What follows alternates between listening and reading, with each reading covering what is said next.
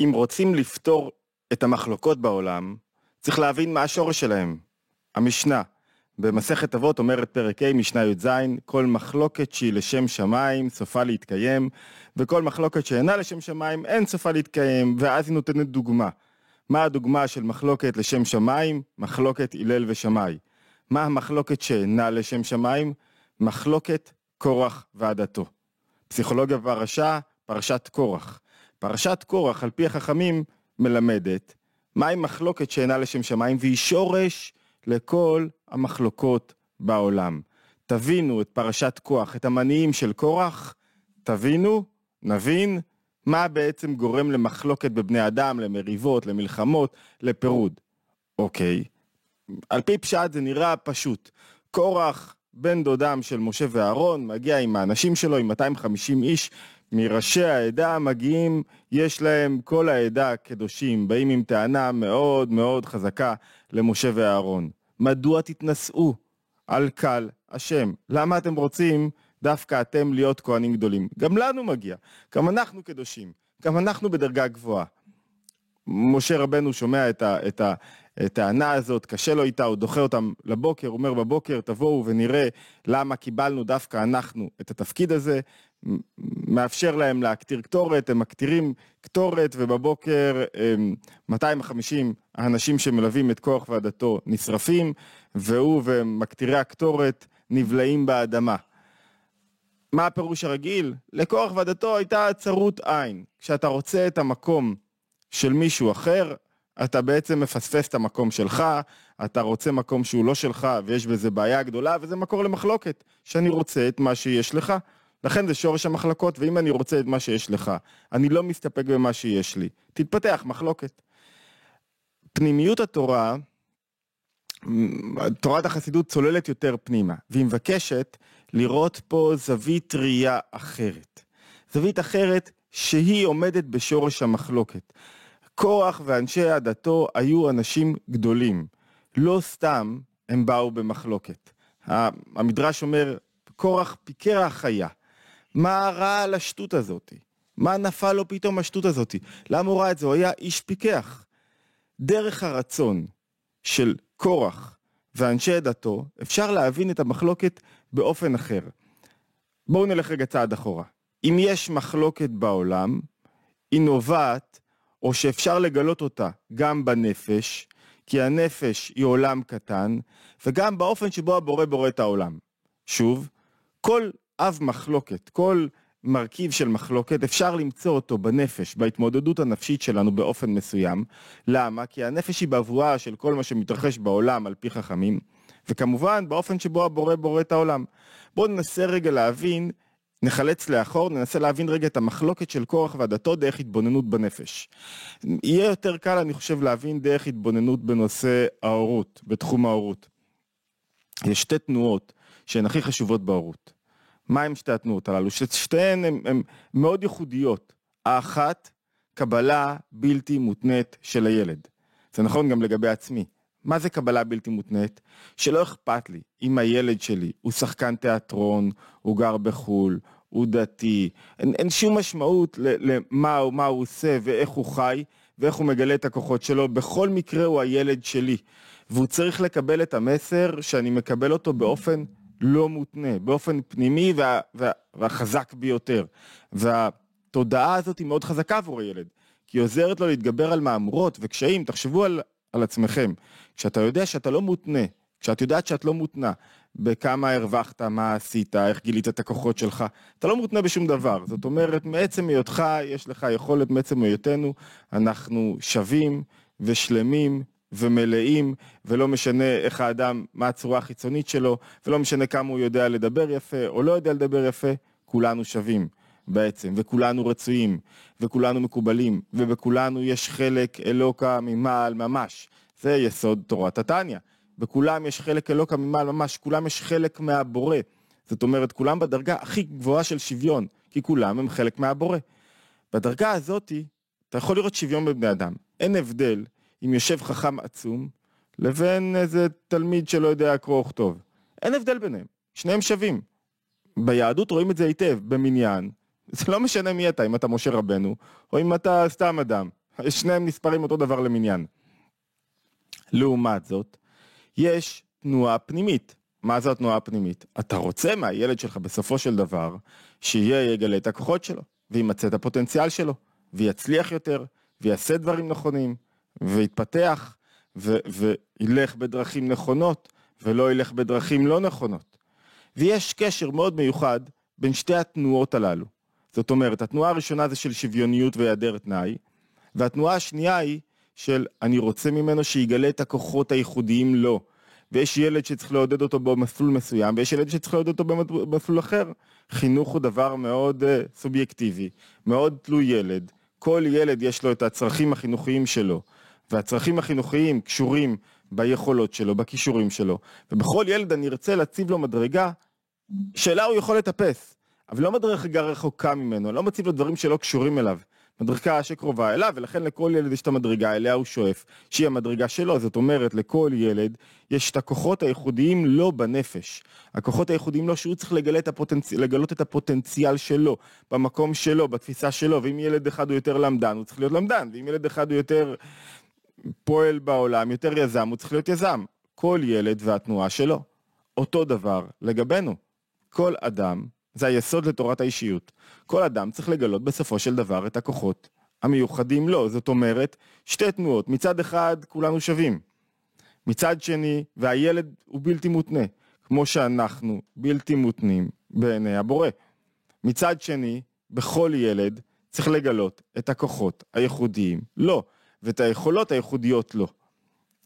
ויש קשר מסוים בין שתי התנועות הללו שנראות הופכיות ומנוגדות. מה הקשר הנכון והבריא? המטרה בסופו של דבר של אבא ושל הורה ושל אם, זה שהילד ייקח את הקבלה הבלתי מותנית שאני נותן לו, את הערכה הבלתי מותנית שאני נותן לו, ומה יעשה עם זה? ימשוך את זה לתוך גילוי הכוחות שלו. זאת אומרת, אני רוצה לדעת, נדבר על עצמי, אני רוצה לדעת שאני בלתי מותנה באהבה שאני מקבל, בכוחות שאני מקבל, בייחודיות שלי, שאני שווה לכולם, כדי שאני אוכל לצאת ובסוף לגלות הכוחות הייחודיים שלי בתחום שאני עושה אותו. זאת אומרת, המטרה הגדולה היא בסוף לאחד בין שני ההפכים הללו, ולגרום לילד לא לשבת כל היום, לרבוץ, לעשן, לא לעשות שום דבר. לא שאתה, אוקיי, מקבלים אותי באופן בלתי מותנה, אני לא צריך לעשות שום דבר. אני יכול אה, כל היום לשכב על, על בטן גב. לא, הפוך. המטרה היא שהאדם יצא ויגלה את הכוחות שלו. בשפת החסידות זה נקרא שהוא ימשיך ממקיף, מהתודעה המקיפה, לפנימי. בואו נראה כדי להבין את שני המושגים האלו, איך זה נראה אצל הבורא. אצל הבורא, כדי לברוא עולם, קודם כל הבורא בורא עולם שהוא שווה. מה זאת אומרת הוא שווה? זה נקרא מקיף כל עלמין. דרגה גבוהה בבורא, שבו הבורא נמצא בכל דבר. ודאי שהוא נמצא בכל דבר. מה, אפשר להגיד שיש יותר בורא בי מאשר בעת הזאת? אפשר להגיד שיש יותר בורא באוכל כשר מאשר לא אוכל כשר? מה, מה, מה זה הדבר הזה? ברור שיש שוויון של הבורא בכל דבר, כי הבורא הוא אינסופי.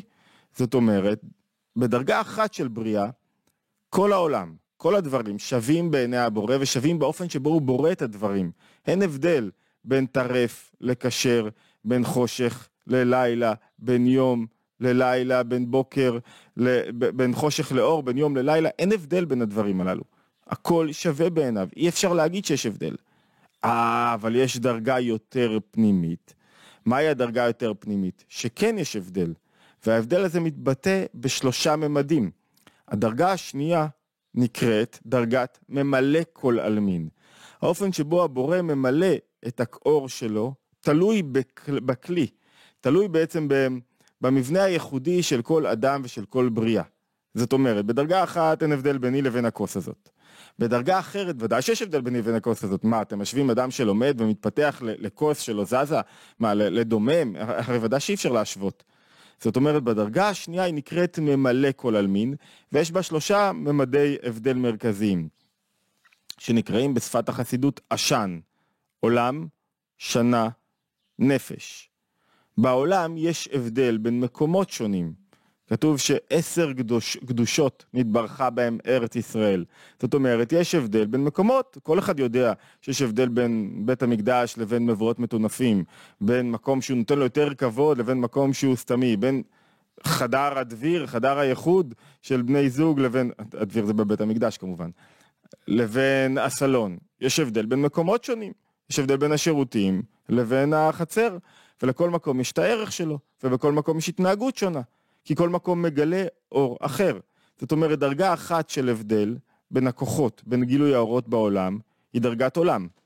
דרגה אחרת נקראת שנה. שנה זה הבדל בזמנים.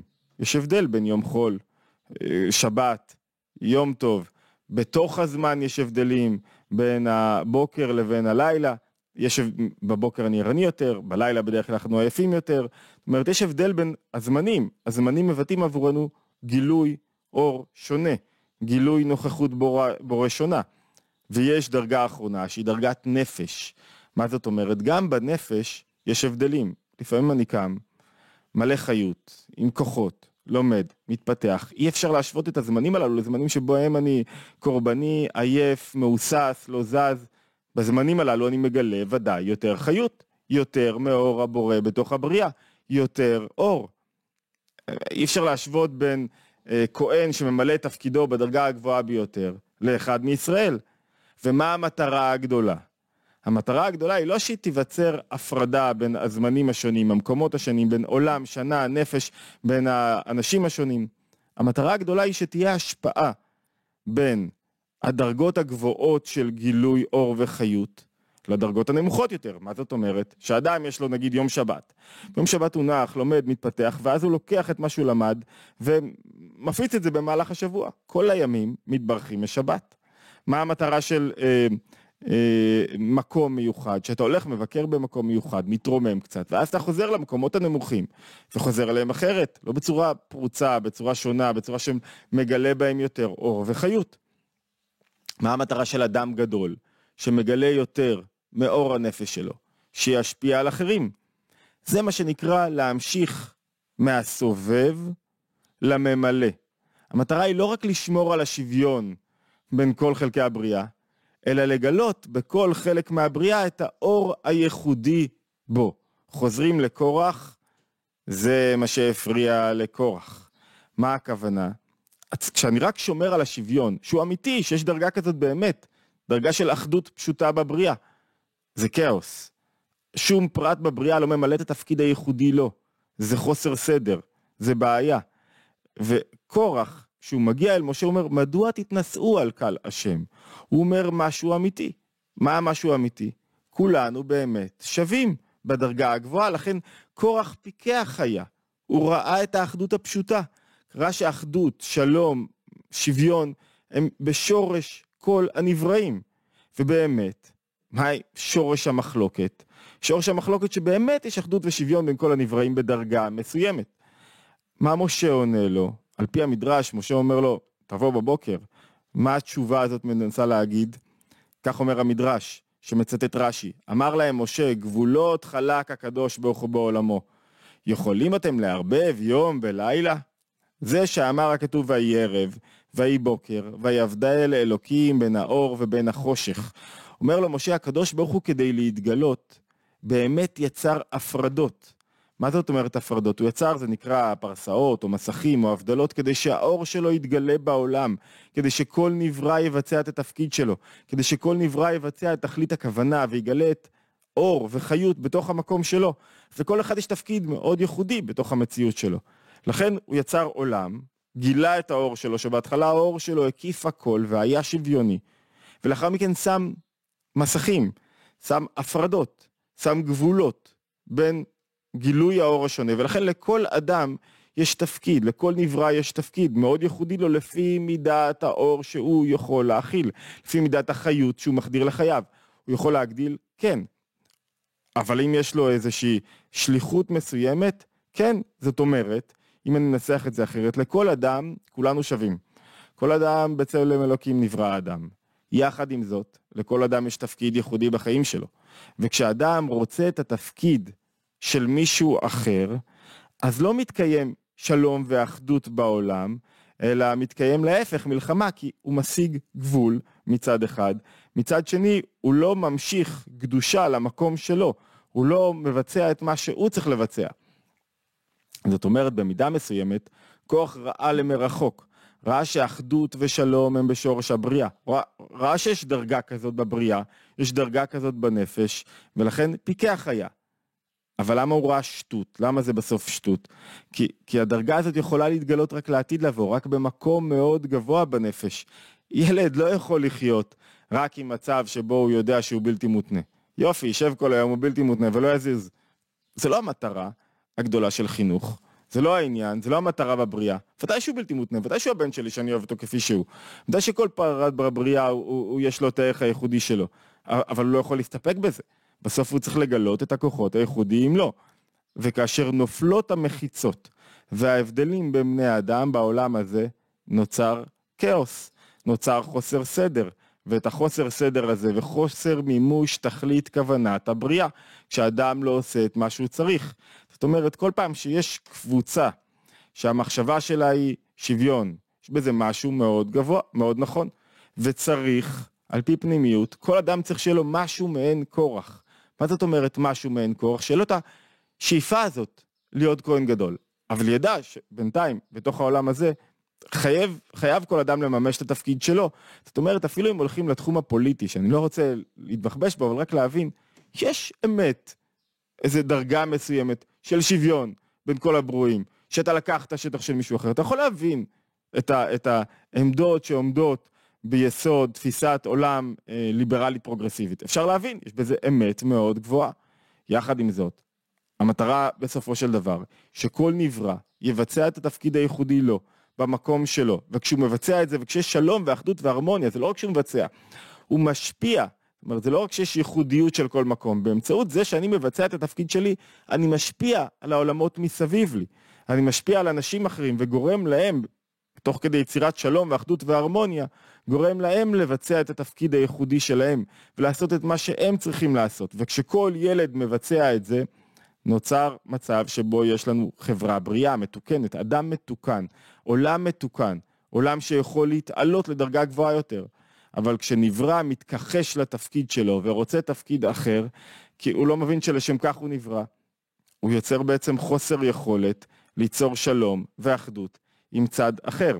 אני מזכיר לכולם, אנחנו בתוך התבוננות יומית. זאת אומרת, כל יום מעלים נקודה שקשורה לכמה פרויקטים, אנחנו בתוך סדרה לנהל את המחשבות, ועוד כמה סדרות ורעיונות, בטח שעולה בדרך כלל אחת לשבוע גם רעיון על פרשת השבוע, מוזמנים מאוד להצטרף אלינו. זאת אומרת, אם אתם אוהבים ומקבלים ערך מהסרטונים, לתת לייק ולהירשם לערוץ, זה מאוד חשוב לנו, ולהשתמע כמובן בהתבוננות היומית הבאה.